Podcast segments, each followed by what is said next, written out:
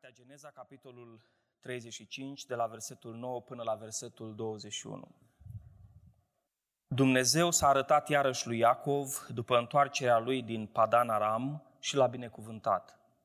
Dumnezeu i-a zis, numele tău este Iacov, dar nu te vei mai chema Iacov, ci numele tău va fi Israel. Și a pus numele Israel. Dumnezeu i-a zis, eu sunt Dumnezeul cel atotputernic, crește și înmulțește-te. Un neam și o mulțime de neamuri se vor naște din tine și chiar împărați vor ieși din coapsele tale. Ție îți voi da țara pe care am dat-o lui Avram și lui Isaac și voi da țara aceasta seminței tale după tine. Dumnezeu s-a înălțat de la el în locul unde îi vorbise. Și Iacov a ridicat un stâlp de aducere aminte în locul unde îi vorbise Dumnezeu, un stâlp de piatră, pe care a adus o jerfă de băutură și a turnat un de lemn. Iacov a numit locul unde îi vorbise Dumnezeu Betel. Apoi au plecat din Betel și mai era o depărtare bunicică până la Efrata, când Rahelei i-au venit durerile nașterii. A avut o naștere grea. Și în timpul durerilor nașterii, moașa i-a zis, nu te teme, căci mai ai un fiu. Pe când își dădea sufletul că își trăgea să moară, i-a pus numele Ben-Oni, dar tatăl său l-a numit Beniamin. Rahela a murit și a fost îngropată pe drumul care duce la Efrata sau Betleem. Iacov a ridicat un stâlp pe mormântul ei. Acesta este stâlpul de pe mormântul Rahelei, care este și azi. Israel a plecat mai departe și și-a întins cortul dincolo de Migdal Eder. Amin. Vă rog să luați loc. Biblia este o carte complexă, surprinzătoare, plină de mesaje din partea lui Dumnezeu și se pare că Sfânta Scriptură, după cum am observat toți cei care am citit-o, nu ocolește nici subiectele de dragoste, nici poveștile frumoase de dragoste. Și în Cartea Geneza întâlnim una dintre aceste povești de dragoste, scris așa cu multe întorsături, cu multe schimbări de paradigmă, așa în stil uh, shakespearian. Uh, și această poveste este povestea de dragoste dintre Iacov uh, și Rahela.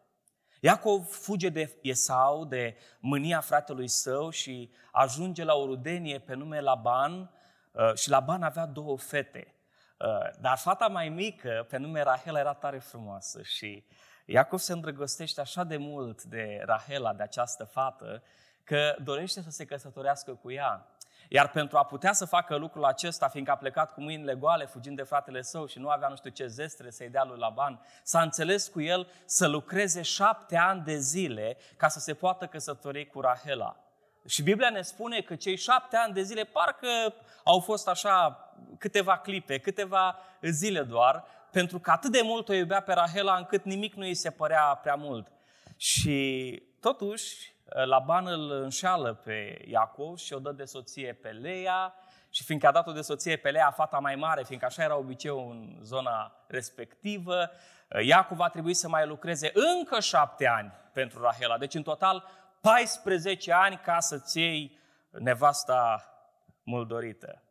Vedeți, de multe ori băieții de astăzi renunță după o lună, două. Zicea că n-am cucerit-o și nu s-a întâmplat ce trebuie, n-are rost să mă mai chinui, să-i tot fac curte atâta, să tot invit la film sau la prăjitură, dacă, dacă într-o lună de zile nu s-a întâmplat. Uite, trebuie să învățăm de la Iacov, 14 ani de zile nu e prea puțin. Când iubirea este mare, ă, nimic nu este prea mult, nu așa? Dar ă, până la urmă, după ce s-a căsătorit cu ea și, ă, sigur, citim mai departe în Geneza viața pe care eu a avut-o, vedem că vine o zi neagră, o zi când totul pare să se prăbușească, o zi când scumpa lui soție, Rahela, moare.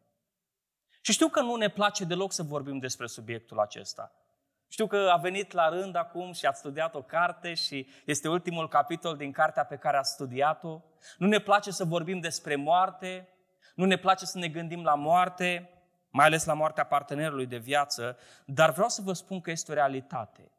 Fie că ne place să vorbim de ea sau nu. La un moment dat, unul dintre partenerii de viață va muri, lăsându-l pe celălalt cu o mare întrebare. Și întrebarea este aceasta, cu ce rămân când partenerul îmi spune la revedere?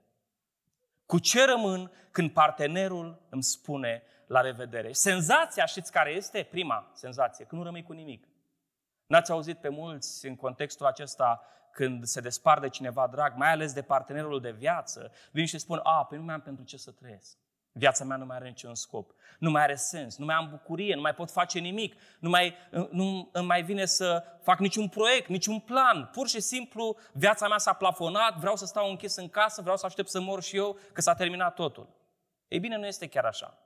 Textul acesta ne dă alte răspunsuri la întrebarea cu ce rămân când partenerul îmi spune la revedere. Și aș vrea în minutele care ne stau înainte să ne uităm la aceste răspunsuri pe care ne le dă Cuvântul lui Dumnezeu și să ne modelăm gândirea noastră, așteptările noastre și știu că este dureros ce spun, știu că uh, nu vă place ce spun, nici mie nu-mi place, dar va veni o zi când unul din cei doi va pleca la Domnul Rare ori se întâmplă ca ambii parteneri să plece la Domnul sau la un interval, la un interval extrem de scurt. Există, în general, o perioadă de așteptare. Și vreau să ne pregătim pentru asta, într-un mod biblic, dar nu atât de mult să ne pregătim pentru ziua morții, deși mesajul va atinge și chestiunea asta, cât mai ales scopul acestui mesaj este să trăim frumos până în ziua morții. Să stoarcem cât putem mai mult din viața pe care o avem cu partenerul nostru. Să fie o viață uh, plină, o viață cu sens, o viață grea, o viață încărcată de, de noblețe, de bucurii, de, de voia lui Dumnezeu. De aceea, așa gândiți-vă la mesajul ăsta, nu doar ca o pregătire pentru moarte, pentru despărțire, ci mai ales cum să trăiesc plin, o viață plină în perspectiva acelei zile. Și dacă ne uităm la Cuvântul lui Dumnezeu, sunt câteva răspunsuri pe care le găsim la întrebarea noastră. Primul răspuns, cu ce să rămân când partenerul îmi spune la revedere? Unu, primul răspuns, rămâi cu Dumnezeul binecuvântărilor. Asta este foarte interesant. Rămâi cu Dumnezeul binecuvântărilor și în secțiunea de la 9 la 15 găsim acest adevăr. Dacă citim aici, vedem că înainte ca Dumnezeu să o cheme acasă pe Rahela, Iacov se întoarce la Betel. Știți că atunci când fugea de fratele său, a noptat la Betel și a spus, Doamne, eu plec, nu știu ce va fi cu viața mea, dar dacă mă vei binecuvânta, fac o juruință că mă voi întoarce înapoi în locul acesta, unde te-am întâlnit pe tine, locul unde a visat acea scară a cerului. Și se întoarce acolo, Dumnezeu așa îngăduie ca el să se întoarcă la Betel, pentru că la Betel, în locul unde se întâlnește cu Dumnezeu, înainte de a se despărți de Rahela, fiindcă Domnul știa că o va chema acasă, Dumnezeu are să-i spună ceva. Și este foarte interesant ce îi spune Dumnezeu. În versetul 11 spune, Dumnezeu a zis, eu sunt Dumnezeul cel atot puternic, crește și înmulțește-te, un neam și o mulțime de neamuri se vor naște din tine și chiar împărați vor ieși din coapsele tale. Observați ce interesant, Dumnezeu se întâlnește din nou cu Iacov și înainte de moarte, înainte să vină solul morții și clipa aceea întunecată, Dumnezeu în versetul 11 amintește un adevăr mai tare decât stânca, un adevăr stabil pe care, dragilor, și noi trebuie să-l avem în viața noastră dacă vrem să facem față cu bine acestei perspective. Și adevărul este acesta, eu sunt Dumnezeul cel atot puternic, slăvit să fie numele Său. Eu sunt, și aici apare termenul în original, El Shaddai. Pe această platformă, de pe această perspectivă, trebuie să privești realitatea. Moartea este un lucru tare, un lucru groaznic, un lucru care ne înfioară pe toți, mai ales în perioada aceasta a COVID-ului, a pandemiei. Uitați-vă cât de mult uh, a ținut prima pagină a agendei noastre publice, această retorică a morții, cât de mult moartea s-a strecurat în conștiința publică, pe toate canalele media, cât de mult moartea ne-a înspăimântat și pe noi și probabil că mai mult ca altă dată ne-am pus întrebarea, dar dacă voi fi eu următorul? Dar dacă în statisticile zilnice care se publică cu privire la cei care mor, va fi și numele meu de fapt acolo. Și moartea este ceva implacabil, este ceva puternic, este ceva tare, dar ce frumos este că acest verset spune, există cineva mai tare decât moartea.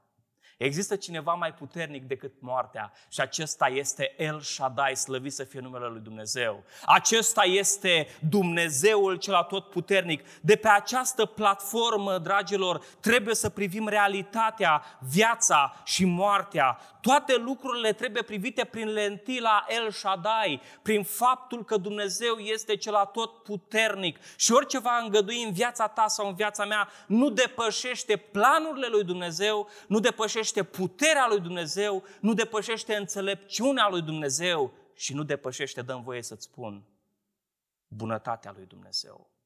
Și este foarte interesant lucrul acesta. Vedeți, Dumnezeu îl binecuvântează și îi spune, crește, înmulțește-te, împărați vă reșe din coapsele tale, versetul 12, ție îți voi da țara pe care am dat-o lui Avram și lui Isaac. Vă amintiți că i-a promis o țară lui Avram. Și acum Dumnezeu devine Dumnezeul lui Avram, Dumnezeul lui Isaac și Dumnezeul lui Iacov.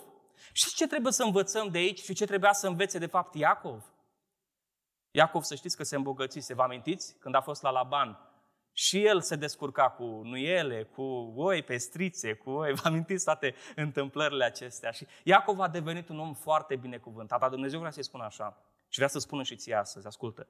Dincolo de oi și boi, dincolo de argint și de aur, dincolo de robi și roabe, dincolo de soții și copii, există binecuvântări duhovnicești nespus mai mari. Există un uh, grand, un, un, un plan grandios, un plan măreț care transcende elementele fizice, elementele acestei lumi. Viața ta, Iacov, nu este decupată și delimitată, țintuită și nituită la nivelul acestei lumi, la nivelul vizibilului, la nivelul perisabilului, la nivelul vremelniciei Planul meu pentru tine depășește cu mult hotarele acestei perspective, hotarele acestei lumi.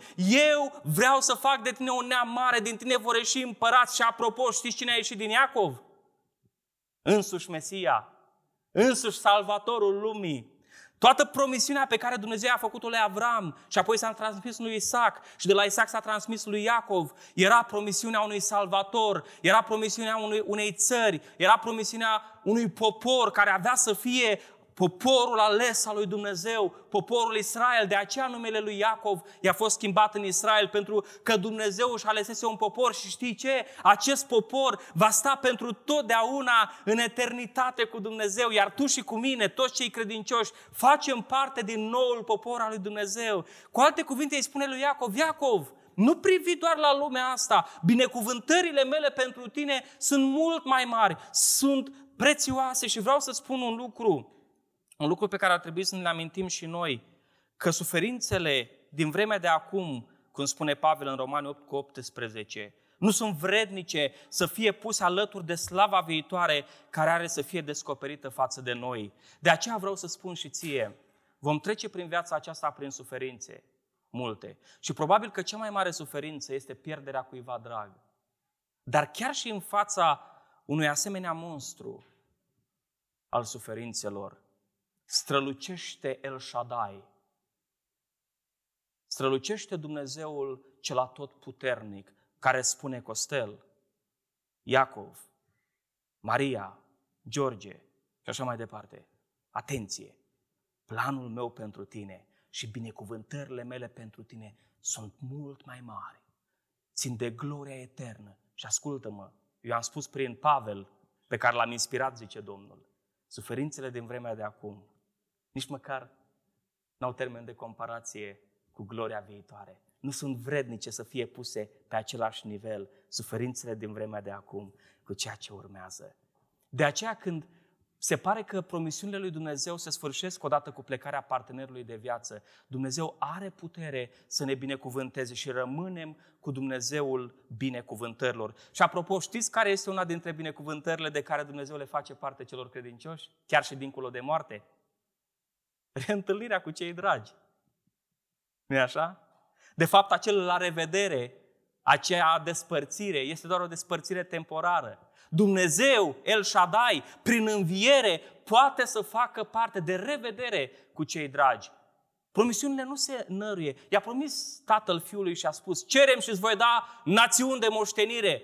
vreau să fac din tine Domnul Domnilor și Regele Regilor. Și într-o zi a fost pus pe o cruce, batjocorit, umilit și era un cadavru mort. Mort. Și toată speranța părea că s-a năruit. Și te întrebai, Doamne, unde sunt promisiunile tale pentru Hristos? Că zace într-un mormânt. Că e un cadavru la fel ca oricare altul.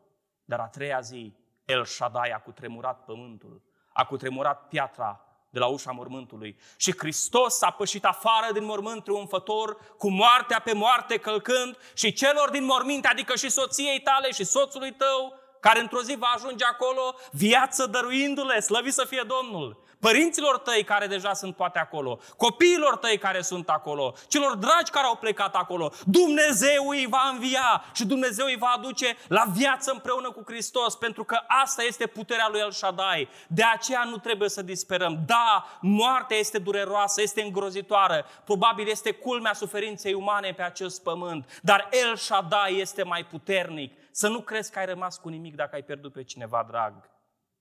Sau dacă vei pierde pe cineva drag, rămâi cu Dumnezeul binecuvântărilor. O să spui, da, dar pe pământ nu mai am. Ok, planurile lui Dumnezeu, binecuvântările lui Dumnezeu sunt mult, mult mai mari decât ceea ce găsim pe pământ.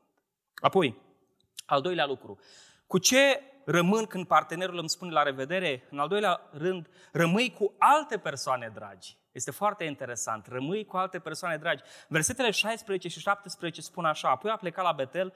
Mai era o depărtare bunicică până la Efrata, când Rahelei i-au venit durerile nașterii și a avut o naștere grea. Și în timpul durerilor nașterii, moașa i-a zis, nu te teme, căci mai ai un fiu. Seara și mă gândeam, de ce a spus moașa treaba asta? Și de ce a înregistrat Moise aceste cuvinte în Scriptură? În Scriptură nimic nu este în plus, nimic nu este de prisos, toate cuvintele au o însemnătate. Știți de ce? Odată, sigur, Moșe a spus acest lucru ca să o încurajeze pe Rahela, măcar să o mângâie în durerea ei. Nu murea, dar măcar murea știind că mai lasă un om pe pământ. Nu te teme, zice, mai ai un fiu. Dar trebuia să mai afle cineva că mai are un fiu, nu doar Rahela. Știți cine? Iacov.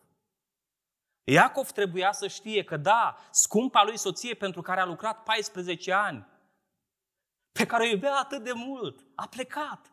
Dar îi mai rămâne acolo un fiu, un nou născut, și anume Beniamin. Durerea despărțirii a fost cu siguranță mare, dar Iacov a înțeles că o viață plăcută înaintea lui Dumnezeu, după despărțirea de cel drag, după despărțirea de partenerul de viață, înseamnă să-ți asumi responsabilitățile de ceilalți care rămân de copiii tăi, de, de alte rudenii și să le permiți să îți împărtășească dragostea lor, să le permiți să te iubească și să îi iubești. Și ce se întâmplă cu mulți când se despart de partenerul de viață și partenerul de viață pleacă în eternitate?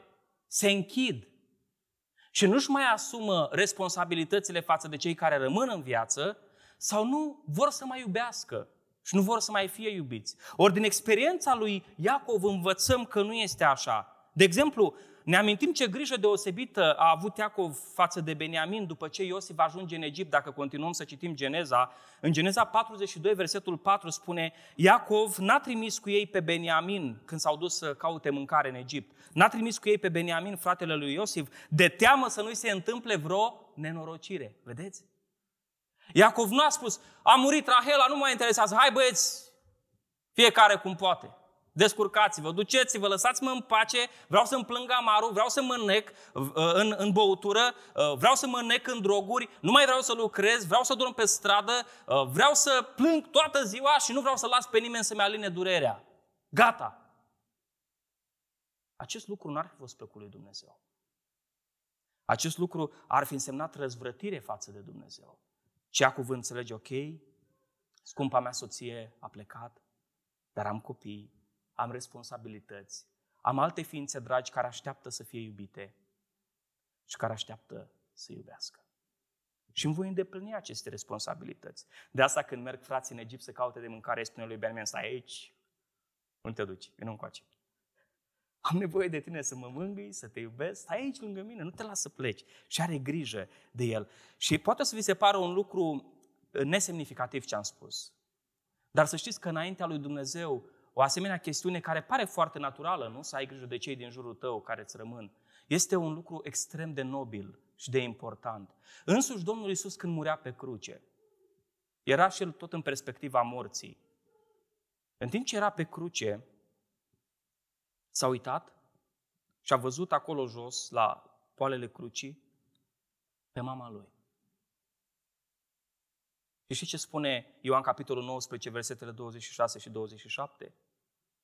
Zice așa, când a văzut Isus pe mama sa și lângă ea pe ucenicul pe care îl iubea, adică pe Ioan, a zis mamei sale, Vă rog, imaginați-vă, este pe cruce, este pe moarte, este în agonie cum nu ne imaginăm, în suferință crasă.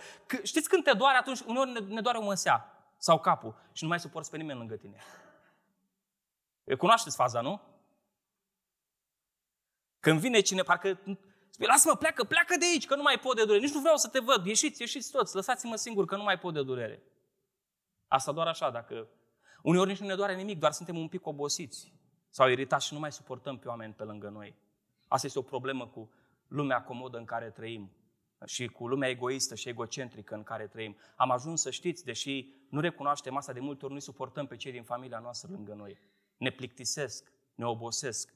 Am vrea, dacă se poate, să se închidă fiecare în camera lui și să ne mai vedem la Paști la Crăciun, la masa de sărbătoare. Dar Domnul Isus Hristos, în timp ce era în cea mai mare suferință posibilă, în timp ce durerile fizice depășeau cu mult imaginația noastră și mai ales în timp ce durerea spirituală îl zdrobea pe Fiul lui Dumnezeu pe lemnul crucii, își face timp, își găsește resurse interioare să se uite la mama lui, o ved și îl vede pe Ioan acolo lângă ea și zice, femeie, iată fiul tău. Și apoi a zis ucenicului, iată mama ta. Și din ceasul acela ucenicul a luat-o la el acasă. Cât de frumos! În timp ce Mântuitorul îi spășea păcatele omenirii,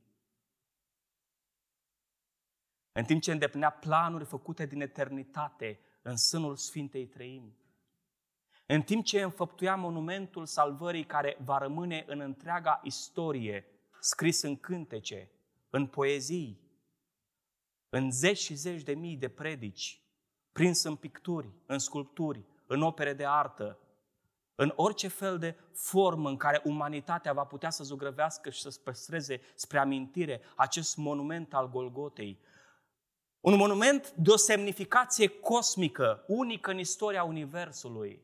În a, într-un astfel de context, când ai putea spune că Hristos are probleme grave și importante de rezolvat, se ocupă de mama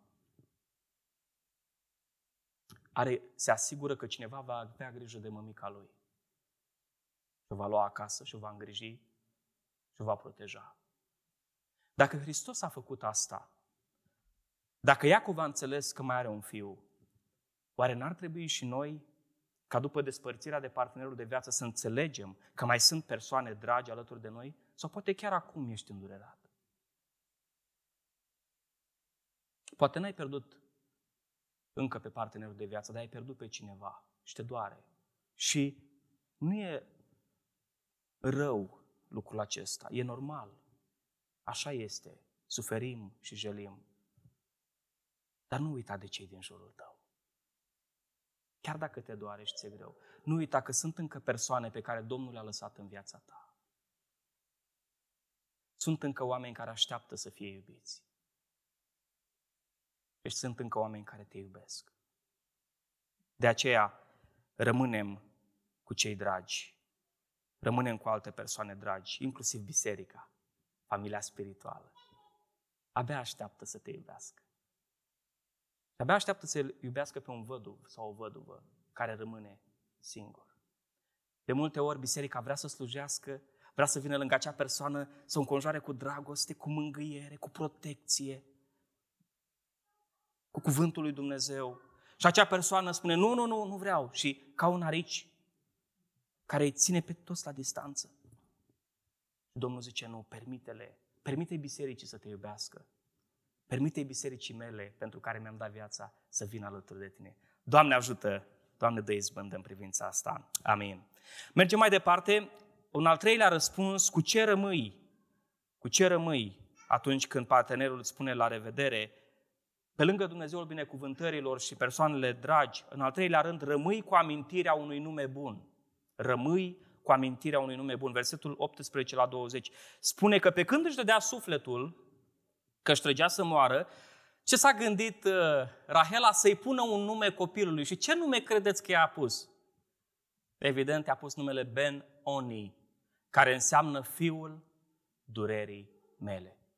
Numele pe care i l-a dat s-a născut, a izvorât din profunda ei durere și tristețe și cumva știți că prin numele copiilor, numele lor rămâne un fel de amintire și posteritatea își va aminti apoi de Rahela și ea a dorit să fie amintită atât de Iacov cât de ceilalți, cât inclusiv de noi astăzi când citim din Biblie, să spunem, Rahela a fost o mamă care a suferit și a murit când a născut. Și uh, a pus numele Ben Oni. Să ne amintim de durerea ei. Da. Așa, să știți că omul când suferă ar vrea ca lumea să înțeleagă mai bine că suferă. Știți de foarte multe ori ce, ce este cel mai greu în suferință? Că alții nu înțeleg că suferi. Că dacă parcă ar înțelege, parcă ai duce mai ușor. Dar ce te doare foarte mult când suferi, este că ceilalți nu-și dau seama cât de mult suferi. De asta și Iov, dacă ne amintim, spune, aș vrea să să spun cât suferi și dacă pot să mă duc la o stâncă cu un priboi de fier și să sap în stâncă durerile și suferințele mele și toată lumea să vină și să vadă pe stâncă cât de tare sufăr eu. Și cam așa ceva a simțit Rahela. A vrut să, uh, să imprime în viața copilului său memoria suferinței sale. Dar, foarte interesant, Iacov are altă părere. Și Iacov zice, nu, nu-i punem numele așa. Nu-i punem uh, Ben Oni. Știți, știți cum îi punem numele? Beniamin. Adică fiul dreptei. Pentru că nu vreau ca să ne amintim pe Rahela prin lentilele suferinței, prin prisma suferinței. Vreau să ne amintim pe Rahela ca cea dreaptă. Așa vreau să ne amintim. Pentru că a fost o femeie dreaptă, sigur, atât cât a putut să fie din punct de vedere omenesc. Așa a vrut el să rămână în istorie, ca o femeie deosebită, o femeie cu un caracter nobil, o femeie care și-a asumat calitatea de mamă și care a fost gata să-și îndeplinească această chemare a lui Dumnezeu pentru ea, chiar dacă a trebuit să plătească cu viața pentru asta. O femeie care și-a asumat voia lui Dumnezeu pentru ea. Și foarte interesant că amintirea aceasta a rămas pentru Iacov și a rămas până în ziua noastră. Pentru că spunem Beniamin, nu spunem Benoni, spunem fiul dreptei. Stăteam și mă gândeam la ceea ce spune Proverbe, capitolul 19, versetul 22. Ceea ce face farmecul unui om este bunătatea lui. Să fii o persoană bună, o persoană deosebită. Uh, știi cum să te pregătești? Fie că vei pleca tu mai repede la Domnul sau partenerul tău de viață, dacă ai vrea să-i lași un cadou, să-i lași un cadou, Uneori poți să, faci un, să lași un cadou, îl lași undeva ascuns și mai sunt unii care practică asta. Când simt ei că se apropie ziua morții, mai ales dacă suferă de o boală incurabilă, lasă un cadou ascuns ca partenerul de viață să-l descopere abia după moarte.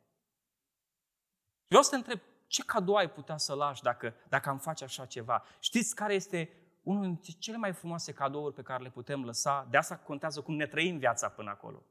Un nume bun, să lași amintirea unui nume bun, adică celălalt să se gândească la tine și să, să-și amintească de frumusețea ta, de frumusețea caracterului tău, de noblețea ta, de cuvintele bune pe care le-ai spus, de răbdarea pe care ai avut-o atunci când ai ars mâncarea, de, de faptul că nu, nu, nu s-a enervat pe tine că n-ai adus destui bani acasă. Să, să lași un nume bun este foarte important, dar mai ales să fii copilul lui Dumnezeu. Noi putem fi drepți, doar prin credința în Hristos. Roman 3, 21 și 22 spune, dar acum s-a arătat o neprihănire pe care o dă Dumnezeu fără lege. Despre ea mărturisesc legea și prorocii și anume neprihănirea dată de Dumnezeu care vine prin credința în Isus Hristos pentru toți și peste toți cei ce cred în El, nu este nicio deosebire.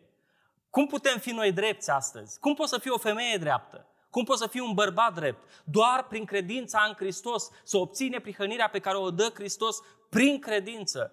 Și a, acesta este lucrul extraordinar, să ai nume de fiu de Dumnezeu, nume de fică de Dumnezeu. Este cadoul pe care tu poți să-l lași partenerului de viață.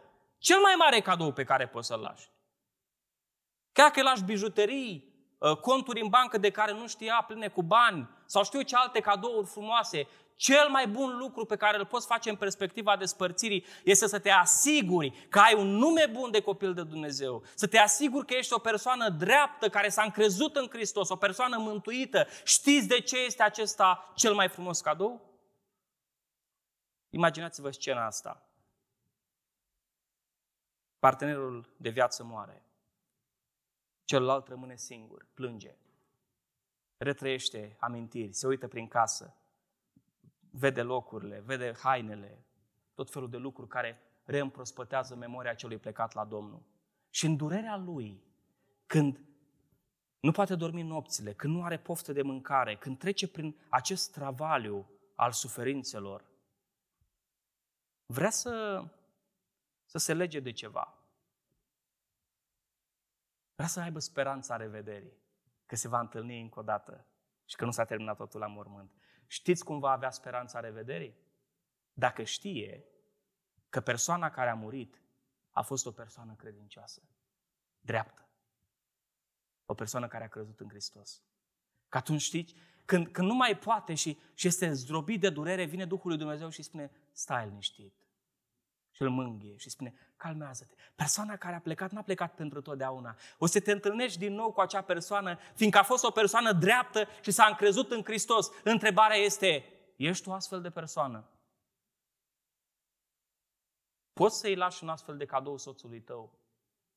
Poți să-i lași un astfel de cadou soției tale? Să-i lași dreptul la speranță?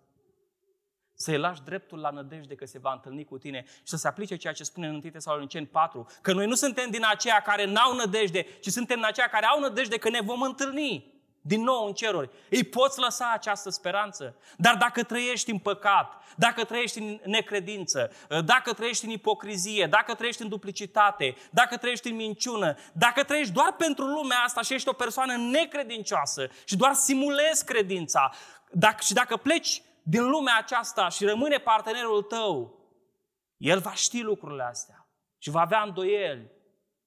Și la chinurile pe care le are se vor adăuga și celelalte, că nu va fi sigur că te va revedea. De aceea, pregătește-te ca cel care rămâne să rămână cu un nume bun, cu un nume frumos. Și Domnul să ne dea putere tuturor în privința aceasta. Și ultimul lucru, cu ce rămâi? Când partenerul îți spune la revedere, rămâi cu un drum care merge mai departe, pur și simplu. Versetul 21. Mi se pare foarte interesantă tranziția aceasta. Uh, dacă ne uităm, după ce Rahela moare, pur și simplu naratorul continuă și spune Israel a plecat mai departe și și-a întins cortul dincolo de Migdal Eder. Nu mi se pare frumos? Că n-a rămas acolo. Da, a zidit pe mormântul Rahelei un stâlp de aducere aminte. N-a vrut să o uite. Nu înseamnă că trebuie să-i uităm pe cei dragi. Nu înseamnă că trebuie să ne uităm partenerul de viață. Dar înseamnă pur și simplu că trebuie să mergi mai departe. Viața merge mai departe. Nu te poți opri acolo. Știți, ai putea să spui, Leo, a murit Rahela. Păi da, era lumina ochilor lui Iacov. Vai dacă te-a iubit Iacov și cât a muncit. Stătea noaptea și îndura frigul păzind oile, că așa era noaptea, era frig. Ziua îl bătea soarele.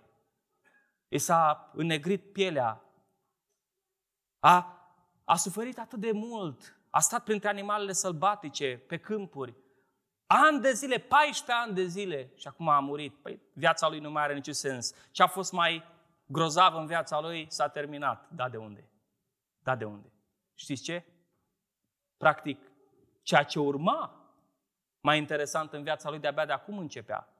Pentru că abia din momentul acesta se ajunge și se întrezărește perspectiva pe care Dumnezeul binecuvântărilor a spus-o, și anume faptul că va face din el un popor mare și va da o țară. Și acest Iacov care rămâne fără Rahela este Iacov care își formează o familie de 70 de persoane, este Iacov care ajunge în țara Egiptului, este același Iacov căruia Domnul îi promite că se va, poporul se va întoarce de acolo și va ajunge în Canaan. Practic, Domnul mai avea de lucru cu Iacov, pur și simplu mai avea de lucru. Drumul lui a mers mai departe. Vedeți, asta trebuie să înțelegem, că indiferent de starea în care ajungem și de suferințele de pe pământ, scopul vieții noastre nu trebuie să depindă de nimeni de pe acest pământ și de nimic. Ci noi trebuie să depindem în toate de Dumnezeu, de Creatorul nostru. Câtă vreme trăim, înseamnă că Dumnezeu mai are încă un plan cu noi. Dacă încă trăiești, înseamnă că Dumnezeu mai are un plan cu tine, indiferent de starea în care trăiești. Este interesant cât de, cât de mult uh, a crescut nivelul depresiei la nivel mondial. Este interesant cât de mulți oameni contemplă să-și pună capăt zilelor. Este interesant cât de mulți oameni încă nu-și mai găsesc un scop în viață pentru că lucrurile de care ei s-au prins cu mâinile s-au cutremurat și pământul de sub picioarele lor s-a mișcat și lucrurile din lumea aceasta par să se prăbușească și nu mai găsesc sens. Dar noi existăm, nu că am vrut să existăm, nu că ne ținem noi să existăm, ci în El, în Dumnezeu, avem viața, ființa și mișcarea. Existăm fiindcă El Shaddai, cel atotputernic, ne ține și Dumnezeu dispune de tine și de mine în totalitate și are planuri cu noi și ne-a creat pentru gloria Lui și nu am dreptul să-mi iau viața mea și să mi-o canalizez și să mi-o dozez și să mi-o ajustez conform voii mele, planurilor mele, dorințelor mele, viselor mele, pentru că atunci când astea se prăbușesc și viața mea se prăbușește odată cu ele. Eu trebuie să-mi canalizez viața, timpul, energia, bucuriile, plăcerile, planurile, conform voinței lui Dumnezeu și asta înseamnă că atât timp cât încă inima bate în mine, fie că sunt bolnav sau sănătos, fie că sunt bogat sau sărac, fie că sunt în stare vegetativă sau pot încă să mă mișc, indiferent de starea în care mă aflu, Dumnezeu încă are un plan cu mine, fiindcă dacă n-ar avea, firul vieții s-ar fi sfârșit. Și asta înseamnă că existăm în primul rând pentru Dumnezeu. Chiar și atunci când te vei despărți de partenerul de viață, chiar și atunci când ți-ai pierdut pe cineva drag, chiar și atunci când ți-ai pierdut locul de muncă, chiar și atunci când poate ți-ai pierdut mult din, din banii pe care ai avut, Dumnezeu are un plan cu tine și un plan bun. Există în planurile lui Dumnezeu. Nu crezi asta? Dacă n-ar fi așa, ai pica la pământ în următoarea secundă. Nu putem să respirăm nici măcar o singură dată fără Dumnezeu. Credeți-mă. Chiar și atei când respiră, cu fiecare respirație este suflarea lui Dumnezeu în ei. Și dacă încă stai pe scaunul ăsta, este că Dumnezeu are un plan cu tine și are un plan cu mine. Acela este să trăim pentru gloria Lui. De aceea, dragilor, să nu facem un idol din partenerul de viață. Sunt oameni care ajung să facă un idol și când partenerul de viață s-a dus, s-a prăbușit și obiectul adorărilor. Obiectul adorării noastre trebuie să fie Hristos. Oh, trebuie să ne iubim soția, trebuie să ne iubim soțul, trebuie să ne iubim copiii, dar nu trebuie să iubim pe nimeni și nimic mai mult decât pe Dumnezeu. El este vrednic de iubirea noastră. Să-L iubești pe Domnul Dumnezeul tău cu toată inima ta, cu toată puterea ta, cu tot cugetul tău și cu tot sufletul tău. Aceasta este cea de întâi poruncă. Pur și simplu Dumnezeu este vrednic să fie iubit, fiindcă bunătatea Lui întrece orice pricepere. De asemenea, o altă aplicație, nu lăsa în seama partenerului de viață împlinirea profundă a nevoilor sufletului tău. Sunt oameni care așteaptă ca partenerul de viață să le împlinească ceea ce numai Hristos poate împlini. Și o să întreabă, de ce nu-s fericit? Dar încă simt un gol în inima mea, dar am crezut că dacă mă căsătoresc, vai, dar am așteptat atâția ani ca să vină el, ca să vină ea și am crezut că o să mă facă fericită sau fericit. Am crezut că totul o să fie foarte bine și o să găsesc în sfârșit acea pace, acea împlinire, acel sens în viață. Și se ciudă pe partenerul de viață, uneori îți vine să-l acuzi că nu ești cum mi-am imaginat. Că nu mi-ai împlinit așteptările, că nu, că nu se întâmplă asta. Știi de ce? Vrei să știi de ce? Pentru că nici nu poate. Singurul care poate să împlinească cele mai profunde năzuințe și dorințe ale sufletului nostru este Dumnezeu. De aceea nu îl înlocui pe Dumnezeu cu partenerul de viață și să nu ai așteptări de la un om,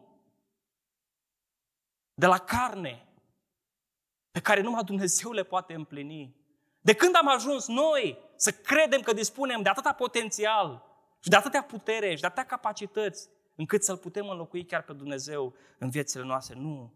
Sunt lucruri pe care doar Dumnezeu le poate împlini. Și un ultim lucru și am să închei. Nu lăsa ca partenerul de viață să te facă să păcătuiești.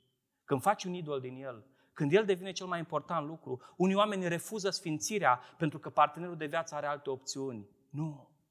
Dumnezeu te-a chemat să trăiești pentru el, pentru gloria lui. Dacă partenerul de viață spune, stai acasă, nu te mai duce la biserică, nu te mai pocăi, mai fură un pic de la lucru, mai zici și tu o minciună, nu contează, hai să ne creștem copiii după cum spune lumea, nu după cum spune Biblia. Tu spune nu!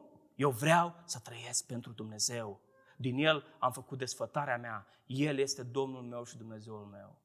Așadar, partenerul de viață este foarte important și trebuie să ne pregătim să-L iubim, să construim o amintire frumoasă și trebuie să ne despărțim chiar pentru, să ne pregătim pentru ziua despărțirii. Dar dincolo de partener rămâne Dumnezeu. Rămâne El Shaddai. Rămâne Cel pe care trebuie să-L iubim. Cel de care trebuie să ascultăm. Și vine ziua când vom ajunge în ceruri, la nunta cerească, când ne vom întâlni cu toți cei dragi, așa cum spune Apocalipsa, capitolul 19. Doamne, adu acea zi mai curând. Amin. Aș vrea să ne rugăm Domnului. Doamne, Tată, te lăudăm că ești Dumnezeul nostru. Mulțumim, Doamne, că în Tine avem nădejde, că ești El Shaddai, că ești un Dumnezeu al vieții, nu al morții și un Dumnezeu al celor vii, nu a celor morți. De aceea, Doamne, te rugăm să ne umpli inimile de speranță, să ne ajut să trăim frumos, cu un nume frumos, să ne ajut să credem în Domnul Isus Hristos și să căutăm, Doamne, ca mai presus de orice să onorăm Sfântul Tău nume. Mă rog să zidești familii sănătoase în biserica aceasta. Mă rog, Doamne, să ne ajuți să ne iubim cu sacrificiu partenerul de viață, dar să nu facem un idol din el, ci Tu să fii Cel care domnește peste familiile noastre, peste viețile noastre în fiecare zi. Și, Doamne, dacă va fi să chem pe cineva dintre noi acasă, ajută-ne să avem mereu speranța aceasta că vine o zi, că vine o zi când vom ajunge din nou în ceruri, o zi în care te vom revedea pe tine, o zi în care vom participa la, la nunta mielului, când ne vom revedea cu toți cei dragi. Doamne, ațintește-ne ochii spre veșnicie, ațintește-ne ochii spre cea, acea zi și pregătește-ne Tu. Nu ne, ne lăsa să ne complacem în amărăciune și în suferință fără sfârșit, ci ridică-ne Tu mângâie-ne Tu și ajută-ne să știm că și în furtun și în suferință Tu rămâi Dumnezeul cel atotputernic. Amin.